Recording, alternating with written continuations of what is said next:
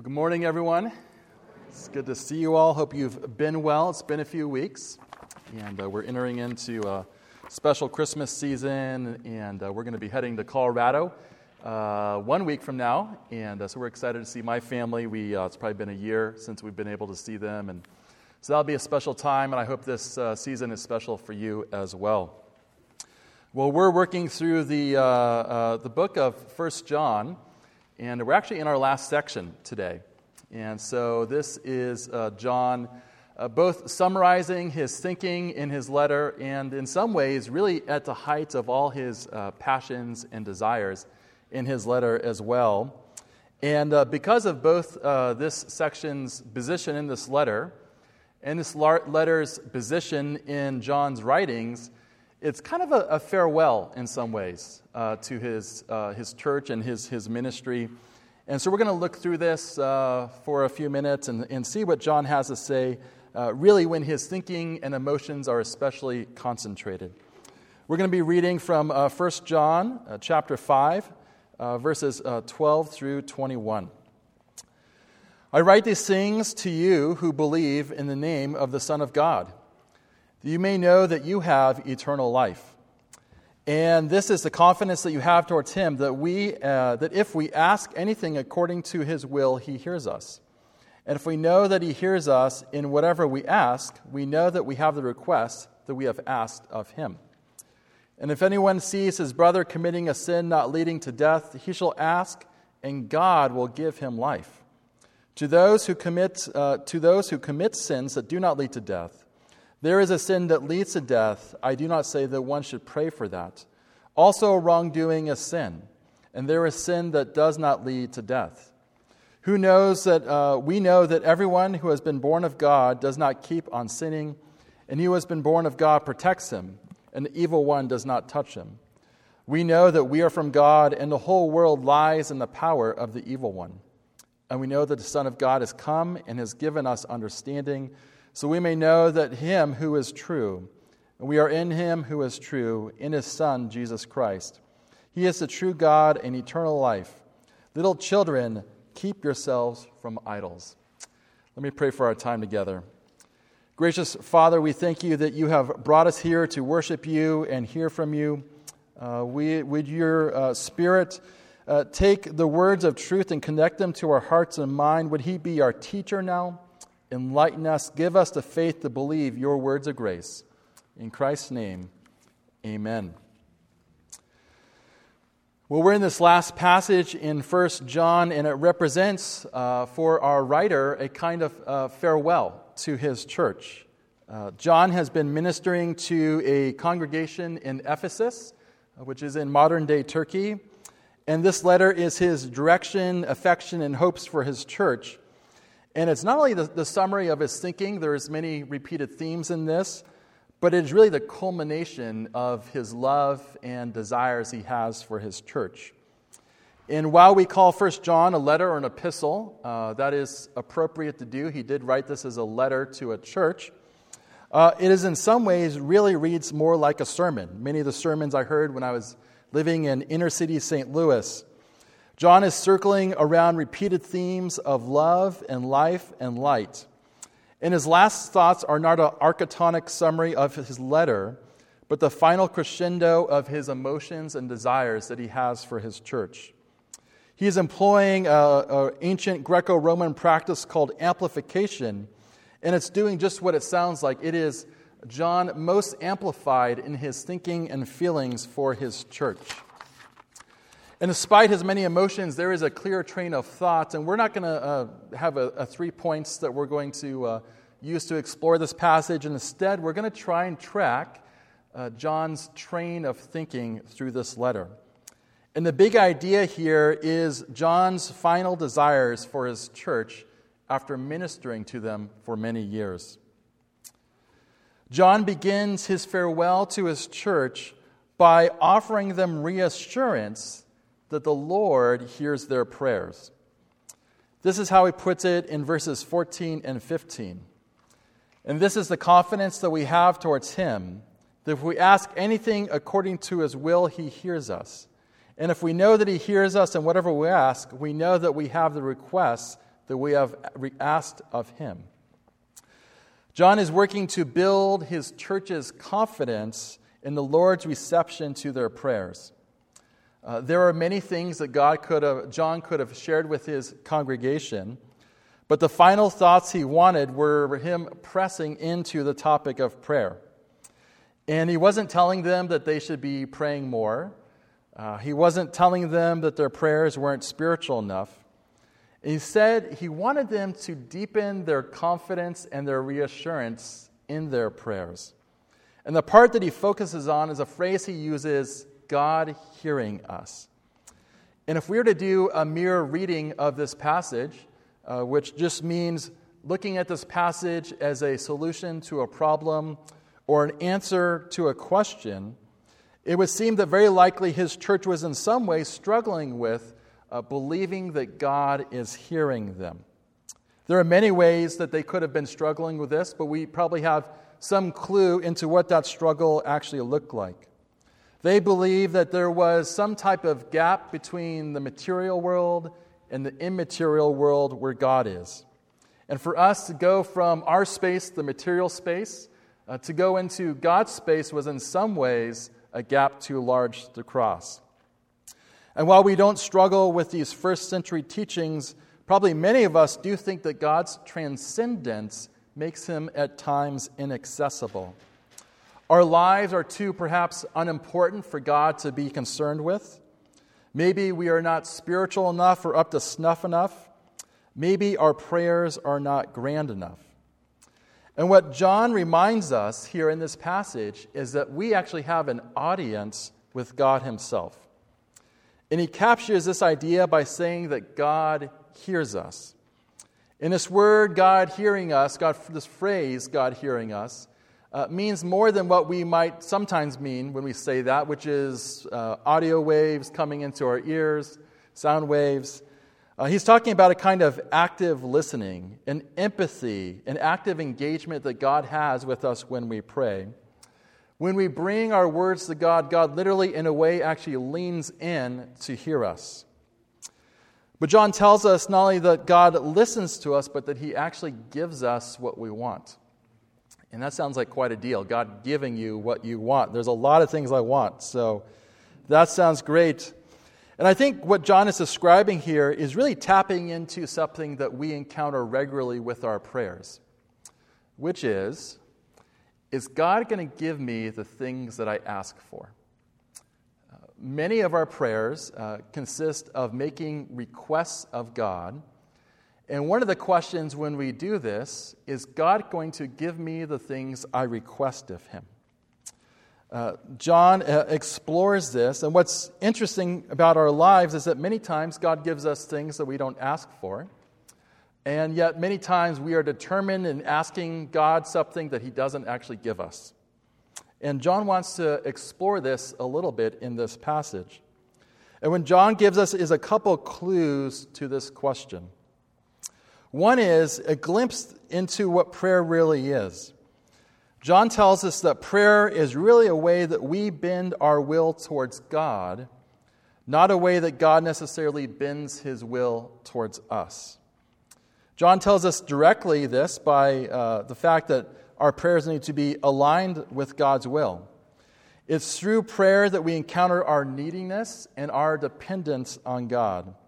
It's through prayer that we find ourselves uh, at the end of our rope, and it's through prayer that we, in a very practical way, express what is fundamental to our faith. God is in charge. We are to subordinate, subordinate our lives to Him that the weaknesses we have do not give God shame, and that we can actually confidently bring them to Him. But there's another component to this as well about uh, what does it mean that God will answer our prayers. And the solution in this passage has to do with the topic or the content of our prayers. And that's what John moves on to, the very things that we're supposed to be praying for. And what's really cool about this passage is John is encouraging his readers to pray that there would be more of God's mercy and forgiveness in the lives and community of His church. The topic of people's prayers is a deeper experience of God's forgiveness in their lives. This is how John puts it in verse 16. If anyone sees his brother committing a sin not leading to death, he shall ask, and God will give him life. To those who commit sins that do not lead to death, there is sin that does lead to death. I do not say that one should pray for that. Uh, John, in, in the previous passage, was just talking about prayer and what we should be praying for. And here he is telling us the content of our prayer primarily that God would forgive the sins of people in their congregation. What John is describing here is not a community that is holier than thou, or a type of person who prays for God's forgiveness towards others, but really means, uh, I'm thankful that I'm not that person. What John is describing here is a community and a culture that deals gracefully with the missteps of others. One of the greatest marks for a healthy community is how determined people are to talk well about others behind their backs. Do the wrongs of others make up the topic of our casual conversations? Do we detail to others a play by play of how someone screwed something up? Uh, when someone asks, uh, d- describes the wrongs of others, do we get curious? Does it tickle something inside of us? And do we begin to ask for all the juicy details?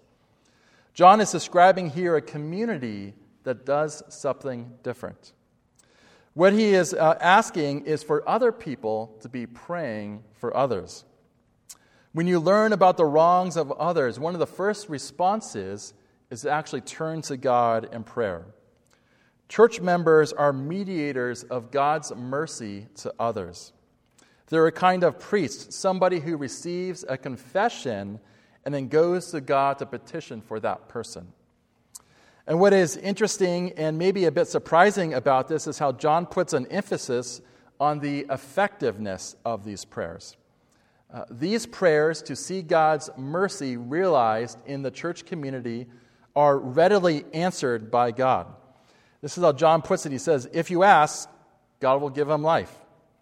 Uh, we just read a few sentences earlier that we can have confidence coming before God and here John tells us what that confidence actually is is that God can be relied on to give mercy to a community. Uh, that when we need forgiveness, we need hope, we need help, we can rely on God to be an agent in bringing these things into our lives. If we want to see a community that is more and more shaped and formed by forgiveness, it starts with us asking for it. It starts with us in our prayer seeking God to extend and grow mercy in the hearts and lives of a community. It's worth noting here that this prayer is, is um, uh, this gift of life that John is describing being given to other people uh, is, comes from God Himself and not necessarily from the power of our prayers. To believe that prayer itself is a kind of power source that we can use to twist God's arm uh, leads to a kind of spiritual, superstitious thinking. What John is insistent here is on us believing that God is the giver of life, and prayer is instrumental into this life being brought into the lives and the community of others. I think if there is one uh, part of this section that was most confusing, it would be this one that we just read.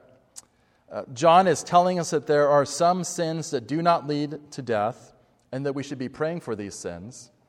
There are other sins that do lead to death, and we should not be praying for these sins. What's challenging about this is, uh, for one, uh, how can life be given to someone who's not experiencing some kind of deadness? It also conflicts with other parts of Scripture which tell us that the wages of sin is death. And even ultimately, to have Jesus on the cross substituting himself for us only makes sense if our sins are worth dying for. So, how can it be the case that some sins lead to death and others don't? Well, there's been a lot of attempts at trying to explain this over the years. Uh, one of them has been to reference uh, different parts of the Old Testament, uh, which distinguish between uh, sins of ignorance uh, and high handed sins, which are sins of presumption. Uh, what happens in these Old Testament uh, passages is uh, sins of ignorance are forgiven through the sacrificial system, uh, and high handed sins are seemingly uh, not forgiven at all. They're unforgivable. But the problem with this approach is, uh, while John is very aware of this, it's that it doesn't make sense of what actually happens in many Old Testament scenarios. Uh, many times there is a high handed sin that is forgiven uh, not through the sacrificial system, but through the work of a mediator. Uh, many times, Moses. Moses is somebody who's able to bring forgiveness into Israel despite the fact that they are not taking advantage of the sacrificial system. Others have suggested that this death being described here is not a spiritual death, uh, but really a kind of physical death. But the problem with this is that the life being offered is a kind of spiritual life. Uh, it doesn't make sense how a spiritual life can help the problem of a physical death. More than that, it would be strange that we weren't supposed to, supposed to pay, pray for people that were in the grips of some type of physical death. What I think this passage is describing, what many others agree with, is that uh, what John has in mind here is something that is talked about elsewhere and called blasphemy against the Holy Spirit. This phrase is found in an exchange between Jesus and the religious leaders, uh, where we find that there is a sin that cannot be forgiven. Uh, John is likely talking about this same concept. And if we we're to rack our brains and say, what is this sin that cannot be forgiven? Uh, it's hard to think, right? We might think of uh, things like slander or lying or stealing. Um, that's not what John has in mind, and that's not what Jesus has in mind when he talks about this. The sin that can't be forgiven is a failure to identify Jesus as the Son of God and as someone who gave him his life for us, and that we in turn should give our lives to him.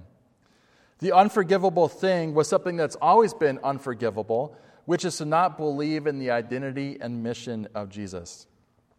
If we, if we die saying that we don't need Jesus, we get what we want.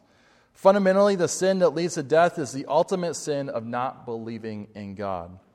John does think that we should pray for people, but he's saying that there is only one sin which, by definition, cannot be forgiven.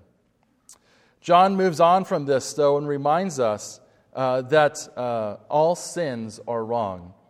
Uh, not, just, uh, not just sins that don't lead to death, but all sin has a wrongness to us.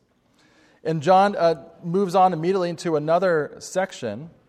He doesn't linger here too long on human piety or its power. Uh, he returns to the things that the church should have uh, forefront in their mind. And he describes it by saying what the church knows. Uh, he's saying these are not things that the church uh, has to go and learn and discover, but he says that they know these things. And what the church already has knowledge of is primarily about Christ his accomplishments and the resources he offers the church. Uh, John is saying that they are similar to Christ. Christ has been born of God, and that they too are born of God. Uh, that Christ has taken it upon himself to protect the church. The greatest, weak, uh, greatest threats to our lives and to our communities have a spiritual origin, and Christ is here to protect us from our greatest threats. Jesus also tells us that Christ has, John also tells us that Christ has come so that we may know God. Jesus bridges the divide between the holy and the unholy, and between creator and creation, allowing us to know God fully by knowing Christ.